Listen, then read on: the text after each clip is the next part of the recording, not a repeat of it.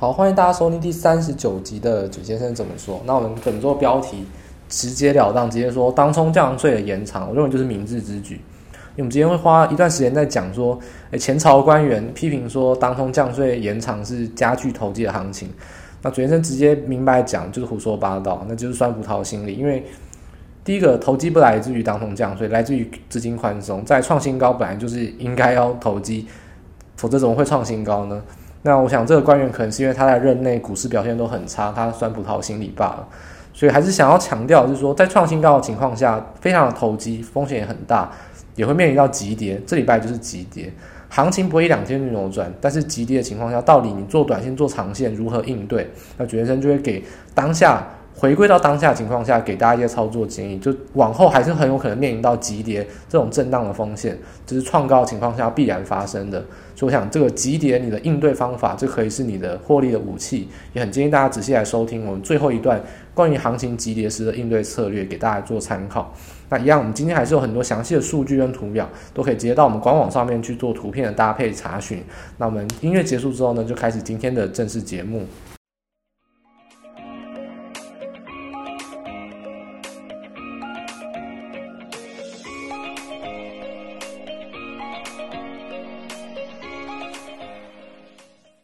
欢迎大家收听本周的准先生怎么说。那我们本周呢，会把多一点心力放在台股，毕竟虽然说美股跟台股是蛮联动的，就是电子股的一个下挫造成台股先前其实有破底的现象，但目前来看，其实台股还是再次守稳。所以到底本周我们看到的一些现象什么？我想大家很关注两件事情，就是第一个就是到底在大跌的时候，我们要看什么指标能让自己不要杀低，或者说早一点发觉到有下挫的可能。就想大家可能还是会比较想知道，就是像操作上可以注意的细节。第二个，我想很重要的事情，大家还是很想问，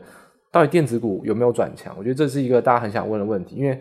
传产股等最近几天可能也下破胆了。我想很很多人可能原本都是可能航运股都喊喊到一百块的，现在可能诶目前今天又很好了，所以你可能当现在也很有信心，那当下你可能又有些迟疑了。到底电子股什么时候回来，或者说传产股哪些强哪些弱，那也会是本周跟大家来讨论一个最重要的重点。那我们国际股市方面呢，就先来谈一些我认为啊，也是影响到实质经济面最重要，就是印度疫情恶化的这个部分。就很多人来看说，诶，呃，疫苗打了打的状况很良好，所以英国啊、以色列啊、美国，这我们先前提过，其实疫情都控制得很好。那印度疫情其实是恶化很严重，而且是非常严重。这么到目前为止都还是在确诊人数都是创新高了，而且这每天的人数可能都是四十万。而且如果大家看到一些新闻的话，就是其实现在印度的状况其实就像当时候的美国，就是他们现在处理就是死亡的尸体的的状况，可能都是要就是在野地火葬，就是比较基本上是医疗是完全崩溃，而且是连死亡人数都是很崩溃的现象。那其实印度近期确诊人数的飙升，其实我认为大家。不是说，诶、啊、是印度，所以说，诶台湾台厂有没有在印度设厂啊？或者说，印度到底疫苗打桩怎么样？其实这并不是最核心的问题哦。最核心问题是，印度其实是世界第五大的经济体哦，它其实对于实体经济是有非常重大的影响。重大影响在于第一个，就是说，不管是需求还是供给哦，哪一个缺都有关系哦。不是说，诶供给少，所以会涨价就一定好。供给面冲击才是世界上。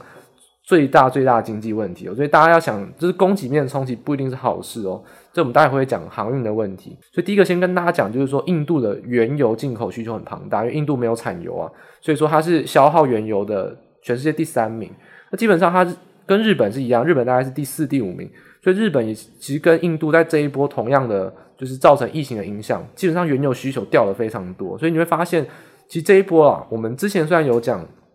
原油呢，在七十块有一个天线，基本上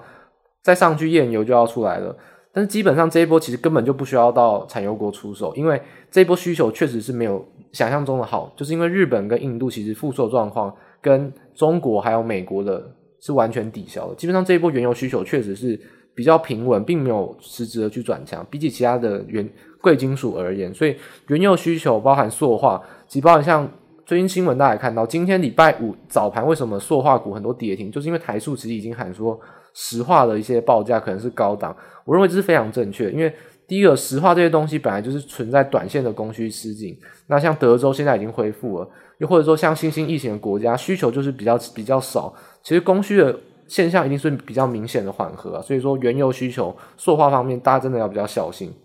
那第二个，其实大家最喜欢的就是航运股。印度出了非常非常输出很多很多的船员，就大家知道吗？长四号嘛，当时卡在苏伊士运河的长四号船长就是印度人，他是日本船东台湾的航运公司，然后印度船长。印度这是普遍的现象，就是印度真的输出了非常非常多的船员、船长啊，或是船上的一些工作技师。虽然说货柜航运啊，或是航运啊，这些它其实一趟，如果你说亚洲到欧洲，或是亚洲到呃美洲，跨越太平洋，可能都要一个月啊，或是二十几天。但是你去发现说，纵使在二十几天前，可能印度的疫情还没有这么严重，但是现在已经有很多国家都是禁止，例如说。可能这个船港啊，有曾经有轮调过印度的船员，他就禁止他入港。像新加坡啊，或者说阿联酋或中国的港口都有这样子的限制，所以这是很明显是一个供给面的冲击啊。所以如果你发现说，哎，这样成本的推升，运输量没有明显的增加，这个就是标准标准的供给面造成的通货膨胀，就是你实质的产量没有增加，而且价格还涨，这个是全世界最需要面对的问题。这次虽然航运股一直涨，其实对实体需求一直以来我都不认为是好事，因为运价涨完全是对于所有人的成本上升，就跟原油涨是一样的。如果大家还记得的话，在一九七零年代就是石油危机的时候，是全世界股债双跌的唯一一个时期。在那之后，股债从来没有双跌过，就是因为供给面的冲击远远比任何其他的经济经济问题都还要严重太多，而且还要太难解决了。那其实我觉得现在海运就有点像这个现象，基本上。如果海呃海运独涨，那基本上要怎么办？就是买海运，就这么简单。那你说其他的会不会影响？任任何人都会影响，因为每个人都要运输啊。如果说半导体要走空运，那如果说像原物料要走海运，谁的成本都增加，那爽到谁？当然爽到海运，因为海运它可能它的船只基本上可能增加了没有很多，但报价是涨两倍三倍，所以这种现象是独涨航运，其实对全球经济是没有帮助的，这是完全的供给面冲击，就是你的产量没有增加，全世界都是。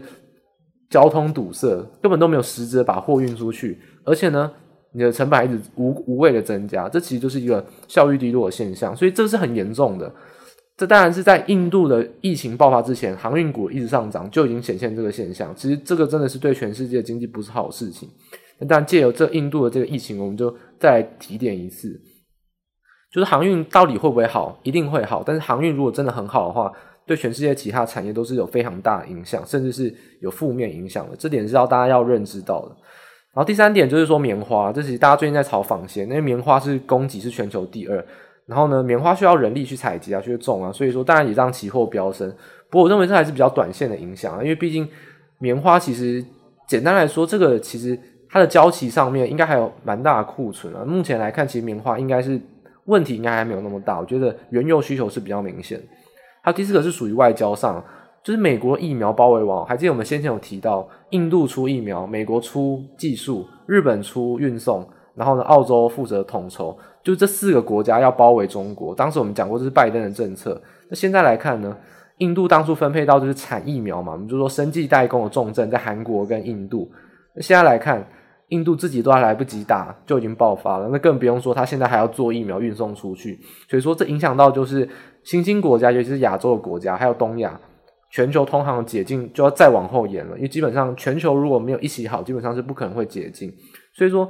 印度的影响是真的非常非常重大。不是说，虽然印度这个国家可能台湾人比较不熟悉，但是它在全球经济上的影响是非常非常重要的。从原油需求啊，或棉花。还有疫苗上都有可能影响到东亚整个国家的疫情恢复的速度，所以说认为印度疫情恶化还是大家比较提防，这个是全球经济还是一个未爆弹，就是目前是持续压抑的，不是说美国跟英国诶他们独自的好就好了，因为印度其实在全世界经济的供应链也是一个很重要的角色，所以这点还是大家比较小心一点的现象。好，国际股的部分呢，其实我们本周其实大致上就是谈。印度的疫情，因为我们整体而言，其实美股它大部分都是蛮联动，基本上就是电子股还持续的弱势，像是半导体，呃，费城半导体指数啊跌落到半年线，然后勉强的守稳，那还有像是纳斯达克指数跌落到季线，勉强守稳，暂时来看都是跌升反弹啊。不过能不能往上突破，我觉得今天是一个焦点。那今天要看什么呢？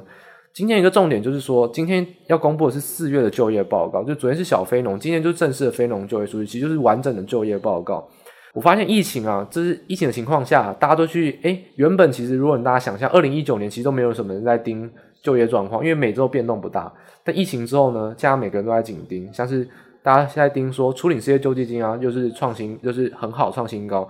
相对而其实就业报告啊，人数啊，就是说一定是大幅的增加，就是说就业人数一定是增加。但是其实这个媒体有点搞错焦点哦，因为我实际上实际上去看华尔街投投资银行他们出的报告，他们很关心一个重点是薪资有没有实质增加，而且这是一个蛮令人意外的一个数据。我调查了投行，然后有些整理的报告，华尔街二十八家投行去做一个平均中位数统计，他们认为本次。薪资会是年减零点二到零点六百分点，这实际上也有点出乎准先生意外。就是华尔街投行普遍是预测年减，就是他们预测人数都会大幅增长，但是这是合理的，因为我们每周都有出领失业救济金，其实大致都可以推估。他们预测薪资会是年减，这就是一个有点令人意外一个警讯。那华尔街投行目前看到的部分，可能是因为我目前的人数啊，就是往上推升，其实很大一部分来自于说。先前太多的工作都是服务业，或者说一些实体的零售了，就是应该说是一些零工啊。那所以说这种情况，它对薪资可能没有明显的变化，就是说他们可能还是处于一种短线上的调度，没有明显的去做薪资的调整，或者说去雇佣一个中长期，就是正常的聘雇。所以说这种薪资的变化很有可能是今天晚上啊，就是目前的一个焦点，就是说大家可能会发现说。诶，人数公布很好，为什么美股好像会有一些震荡变化？说不定问题就出在于就是薪资的年减。那当然，会不会薪资年增也是有可能，但是这是目前华尔街投行预测，而且是综合二十八家，连你不知道的小投行都已经包含在里面。这是一个蛮令人意外的数据，也是国际股市就在礼拜五我们录音当下的晚上，大家可以去做关注。目前美股反弹，然后道琼创新高，但是这个非农就业报告会不会就造成这种高档震荡？可能我觉得是大家要比较小心提防的。尤其是像是 Fed 最近还是一再的提醒大家，就是基本上市场还是蛮脆弱，就是目前还是一种风险跟投机去推高啊。所以说，其实费的目前叫金融稳定委员会啊，那就是布兰纳德，他其实也是直接讲说，如果风险偏好有调整，就是说市场没有那么投机，股市经济再好，股市都要修正，就是认为这是一个估值的修正，不是经济不好。所以说目前高确实是高档，那这由于费的态度是蛮明显的，就是。费的对于经济很担忧，但对于股市更担忧。就是经济还没有复苏好，可是股市却涨很高，所以费德都还是不敢喊升息，但是确实就一直想尽办法去压抑这个盘势。我觉得这个态度是蛮明显的，所以说还是不要太过乐观，会是比较好的。尤其是道琼自己创新高，然后电子股跟半导体股还在这么低的位置，我认为大家一起修正，然后一起重新的去整理之后呢，往上去突破会是比较好的现象。如果还是一样这种。就是产业上去做一个科技股跟非科技股一个分歧的话，还是很有可能是做一个资金调节，就是投机股哪里热门往哪里跑，不是一个正常良性轮动的现象。所以说高档的修正是有可能的。本周呢，就是给大家做一个，应该说行情这么好啊，所以给大家一些利空上潜在利空的一个参考，就确实还是会有一些高档修正的可能，这是给大家。比较需要提防的一个部分，就是关于印度疫情跟今天要公布的，像是四月的非非农就业报告的一个数据变化，大家可能要比较小心。好，那第二个部分我们就马上来谈台股。那台股本周其实是经历一个很明显的下挫，那再度的跌破月线。其实月线这一波以来呢，虽然是就基本上是守得蛮稳的，那跌破都没有用长黑 K 去跌破。我上次已经要追溯到就是封关之前了，所以这一波其实都一直维持着比较小幅的涨势。但是最近几天呢，又是长黑，又是长下影线，又是长红，所以震荡幅度很大。当然，很重要的关键就是当冲又很很多，而且刚好我们在当天大跌之际啊，那我们刚好财政部公布说当冲交易税减半要延长。这其实准先生在呃，准先生怎么说出席应该就有跟大家讲过，就是说照时程上这个是延长，就是说他不会修法把它明定，但是百分之一百会延长，延长到一百年都有可能。我是认为啦，就是你只要脑袋清楚的人都会这么做事情，所以这本周我就会非常想要批评一个前朝的官员，他当时呢也是当冲交易税减半的一个参与者，然后现在呢一直在反酸说当冲交易税继续减半很投机，那我认为他其实完全没有搞清楚状况，就是投机不是来自于当冲，那当冲增加也不来自于当冲交易税减半，大家只要想一个重点，散户爱做多还爱做空。我想绝大多数是在听的人，你也是散户，但是你可能是比较精明的散户，你是有赚钱的散户，但你还是不可否认，你爱做多，而且你不会做空。所以说很明显的，为什么行情创新高会比较热，不是行情创新低会很热呢？以准先生而言，去年疫情大跌的时候，撇除掉我很担心疫情状况以外，其实准先生是很开心的，因为大跌真的比较好赚。如果你会做空的话，但是散户通常不会，所以散户当然都是在行情创新高的时候很热，然后跳进来，所以散户爱做多。我想这大家无可否认。所以大多头创新高的时候，吸引当冲进场是再自然不过的事情，真的是非常非常自然不过的事情。所以说，只要行情创新高，当冲增加，交易量增加，都是势在必行的，根本没有所谓是不是交易税减半的问题。再来，我们就反过来来讲，行情创新高是为什么？是因为疫情的关系，大量的印钞票，是因为台湾经济半导体为主，这一波非常非常的受惠，跟交易税减半一点关系都没有。所以我觉得他其实有点酸葡萄心理啊，因为他看到就是换换朝代之后呢，换了官员，现在创新高，因为在那个批评的官员任内，台股。量能价格都非常惨，就是非常就被人家批评一塌糊涂。我觉得他其实是酸葡萄心理，就是他的批评其实基本上是没什么逻辑的。我认为创新高很投机是事实，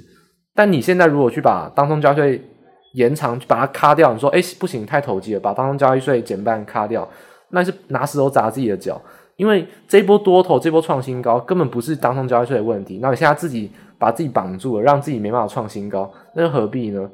真行情结束是看美国，台湾根本没有这么伟大。你不会因为你一个政策，台股就不会创新高。那现在把自己手脚绑住，说哦，我不要创新高，因为很投机。就是还是跟他讲一句话：现在行情正好的时候，你就是只能做多。就算涨到五万点，涨到十万点，也是只能做多，因为行情不是我们决定的。那政府也没有必要让现在这个大好行情自己绑住自己的手脚。所以我认为他其实就是一个酸葡萄心理，就完全没有逻辑的批评。而且他当时的论点是说。我们没有课证所税，就像我们先前提到，美国课证这资本利得税嘛，其实就是台湾证所税。我们课证交税，但反过来想，台湾证交税已经含证所税，为什么？因为台湾证交税是全世界数一数二高的，非常非常贵。其实很多国家都没有课证交税，那事实上他们就课证所税，就这本来就是一个税制上分配的问题。这我们先前有提过，你课正交税就是处罚输家，因为输家通常爱交易，然后赔钱。那你课正所税就是处罚赢家，因为他赚得多，所以你们要吐一点回来，就是看你怎么分配的问题。所以正交税跟正所税的论点，他当时是说，哎，正所税减半是为了救市，因为当时台股很惨，哦，因为台股成交很低，那成交很低也是因为你自己莫名其妙课正交税才成交量很低，就是你这是你自己造成的问题，不能怪别人。所以当时他说这个是救市，但是现在行情正好，你不应该救市。那我应该反问他，如果你认为那时候是救市，那你救市救起来，你就应该要把这个政策解除了。救市的政策就像台股净空令，台股净空令三去年三月初，其实到九月就已经解除了，那也不会说延长到到现在这个位置。所以救市这个论点，其实简单来说是找理由讲话。因为如果他真的是救市的话，那在你任内就应该要停止当中交易税减半，因为当你在你任内的时，在你任内的时候就不需要再救市了。所以说，我认为啊，当中交易税减半最重要的重点就是对三个人有利，第一个对政府有利。就是证交所没有上市啊，不过可以去查下财报，今年的盈利又创新高，就是赚的满坑满谷，因为交易量真的很大。那还有谁赚钱？就是券商赚大钱。多头行情之下，自营商一定赚大钱。然后再来是量能越来越高，手续费也是赚很多。所以当中交易税其实对于政政府来说，虽然减半，但整体税收还是增加，就是最适税率其实可能是就在这个位置，其实没有必要恢复的。所以对于政府来说，对于券商来说都有好处。那对于绝大多数的投资人来说也是好处，因为。如果呃，如果成交量很小的话，其实很多个股根本就不会动，那你其实反而会很没办法反应，就可能突然一根涨停板就没了。那其实对你来说更难操作。我觉得量大其实反而是让整个市场所有的个股都比较有好，比较有正常表现啊。可能小涨小跌，小涨小跌，或是呃比较有明显表现的时候大涨，就是它至少都是会有波动，其实是会有比较有操作空间的。其实对全市全部的人来说都有好处。那可能对。两种人有坏处啊，第一个就是对做空的人有坏处，因为现在行情是很好的，所以当然做空的是不利。再可能就是对于前朝官员不利，因为这波名誉他基本上完全没拿到，所以他可能很不爽。但我基本上我是非常非常认同当冲交易税延长，而且我认为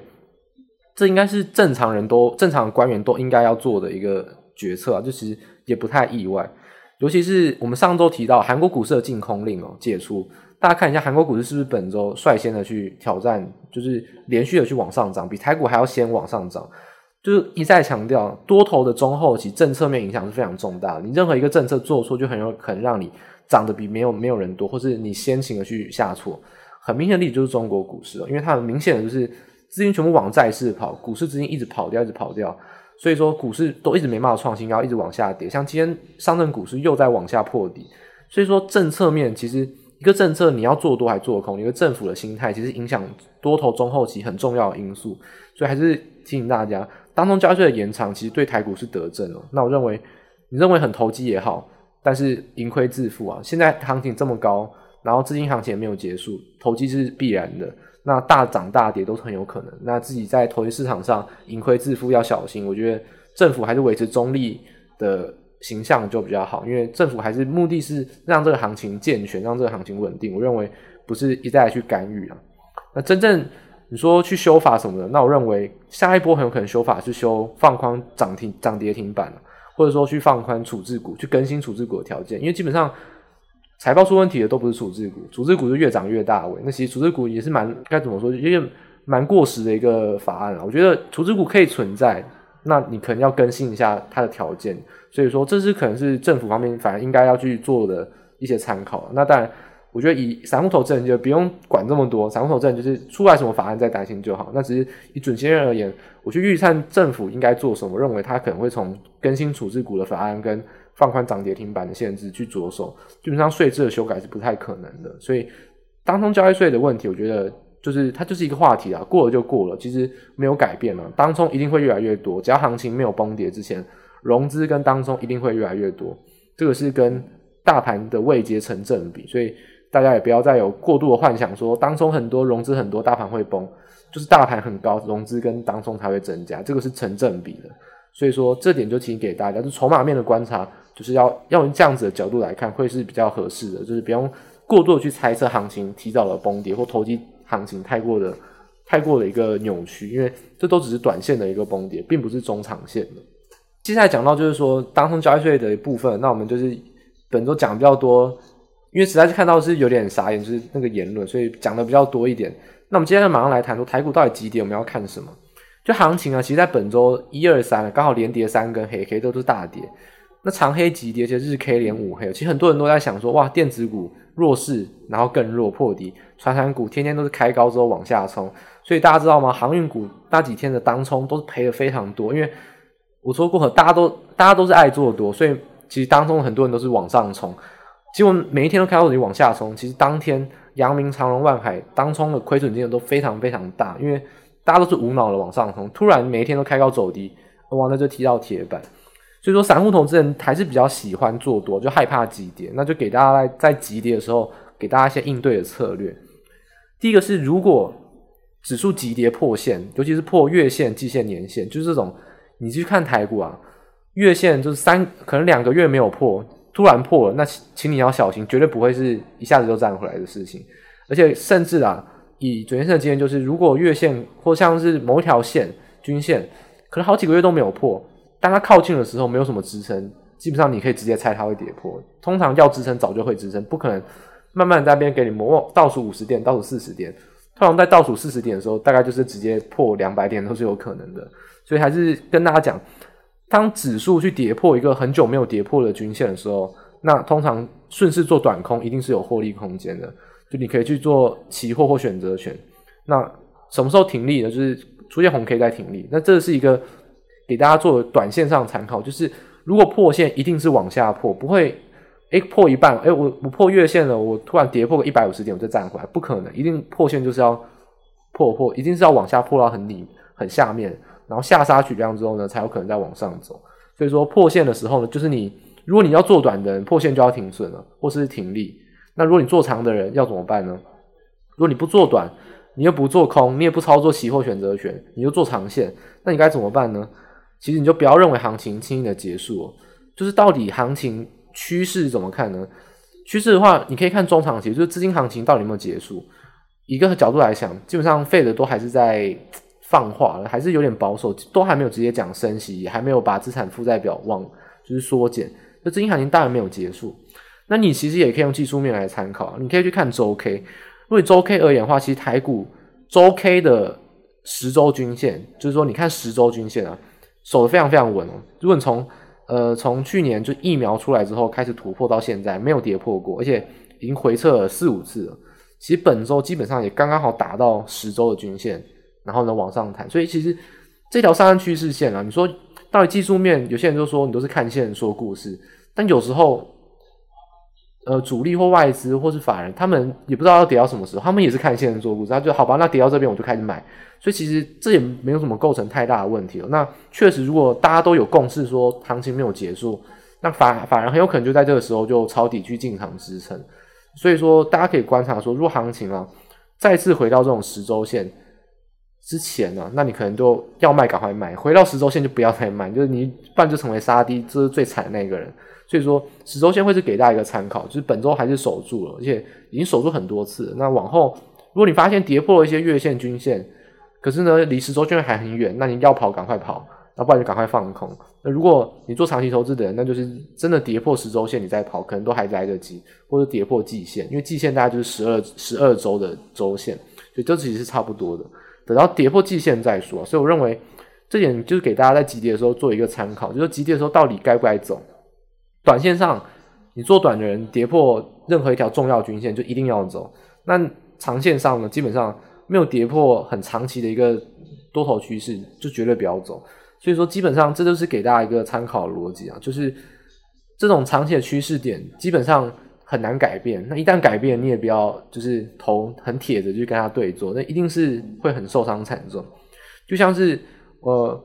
去年疫情的时候，国安基金是十年线进场，这也是一个大家的共识。基本上，国安基金只有跌到十年线才进场。所以现在再怎么跌，可能跌三千点，跌到一万四，国安基金也不可能会进场，因为现在十年线是慢慢慢慢的往上爬，它毕竟十年嘛，现在十年线位置连一万点都不到，所以你也不要笑想说国安基金会在这个时候进场。所以，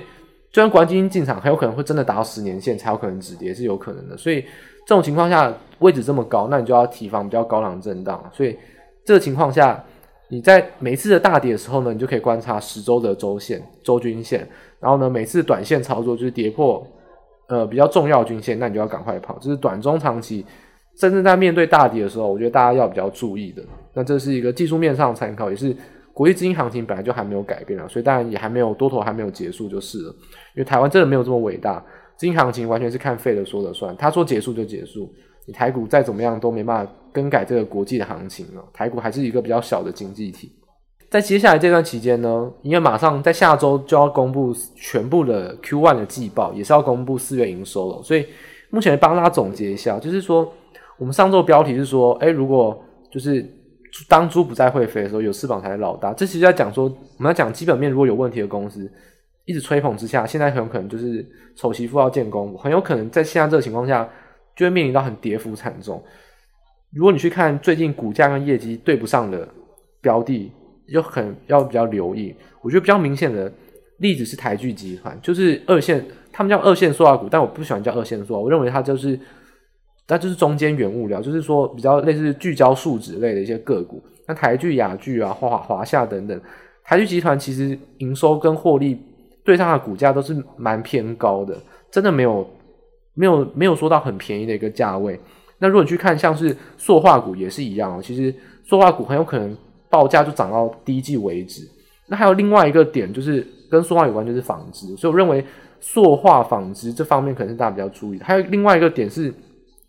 主持人自己比较看弱的一个族群是不锈钢，因为台湾的不锈钢盘价完全没有涨价，是到这个月才传说要调涨，而且中国的不锈钢盘价。一直在前两个月都完全没有调涨，跟碳钢完全不一样。碳钢是中钢那一块做的，不锈钢这个盘价问题，我认为是很明显的是，因为资金太火热往钢铁集中，不锈钢完全是有点鸡犬升天。我一直认为不锈钢的盘价完全对不上，而且业绩也没有明显的增长。你去看大成钢、永强啊，或者是一些其他的一些指标的不锈钢个股，我认为业绩也也没有也都没有跟上，所以不锈钢个股认为是有点鸡犬升天，就是大家真的要比较小心。碳钢非常的好，不锈钢完全看不出来有多好，这我觉得这是一个很大的问题，就是有点看到钢就买那种感觉。那这这其实是大家要比较小心，是业绩上其实真的对不起啊，盘价的东西、原物料东西是分得很细的。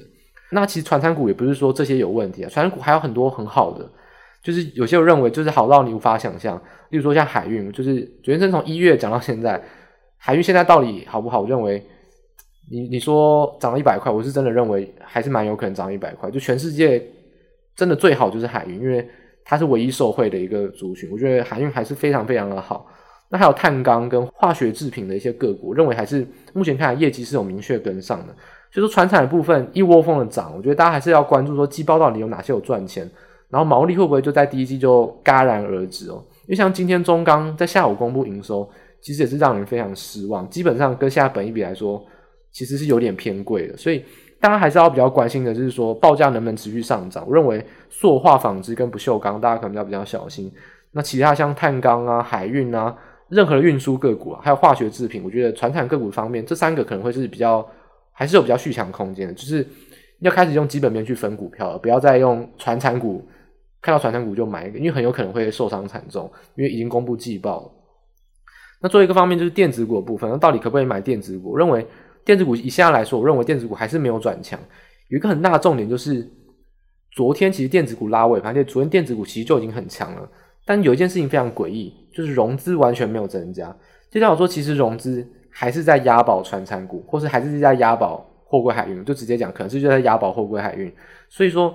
如果融资没有办法进电子股的话，这很有可能电子股就不会有这么快的弹升空间，还是很有可能跌升反弹之后就在那边弱势震荡，因为没有量，没有人去追价。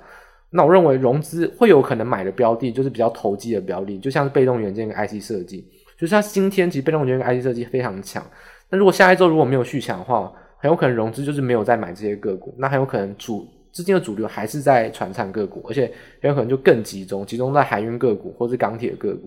所以说这一点电电子资金有没有转强？我认为至少是止跌，但是转强我认为还就是有点为之过早。因为如果融资真的有跳进去买电子股，才会认为这一波电子股是有转强的空间。那我认为五月其实暂时来看电子股能不能转强，我还是抱持一个很大的问号。我认为震荡空间还是蛮大的，电子股还是没有到全面的转强。所以说。你可能布局都要以中长线的低阶布局，你要做短线，那你就是跌升的时候买。现在进去买很有可能是有短套的风险，所以关于就是产业选股的部分，就跟帮大家从传产股去做一些分类，还有电子股到底有没有转强，去跟大家来做一个比较简单的一个报告。那做一个方面的话，选股跟操作方面的话，我认为其实还去布局一些电子股会是比较适合，因为其实电子股营收跟盈利真的没有大家想象中这么惨，而且这一波跌得非常深，其实是蛮便宜的。我认为其实下周呢，我认为台股会有一些往下震荡的风险。那现在你看起来好像突破所有均线一个红 K，但我认为还是会往下去做震荡。那电子股呢，只要下周低不过低，然后呢有有一些量增的去追价，其实觉得那些电子股都是比较值得去做关注或布局的。那空单进场的话，我觉得还是比较不适合大家去做空。那如果你要做空的话，我认为其实传产股刚才讲到有些鸡犬升天的个股，不锈钢啊或塑化纺织，我觉得大家是可是有短空的空间。那但如果投资朋友比较不习惯做空或不会做空，那大家还是可以就选择做多逢低进场就好。只说空单进场条件的话，我认为目前传产股是有机会去做短空的空间。那这是以上本周的主先生怎么说。那关于传产股跟电子股还有台股的部分，就给大家做一个参考。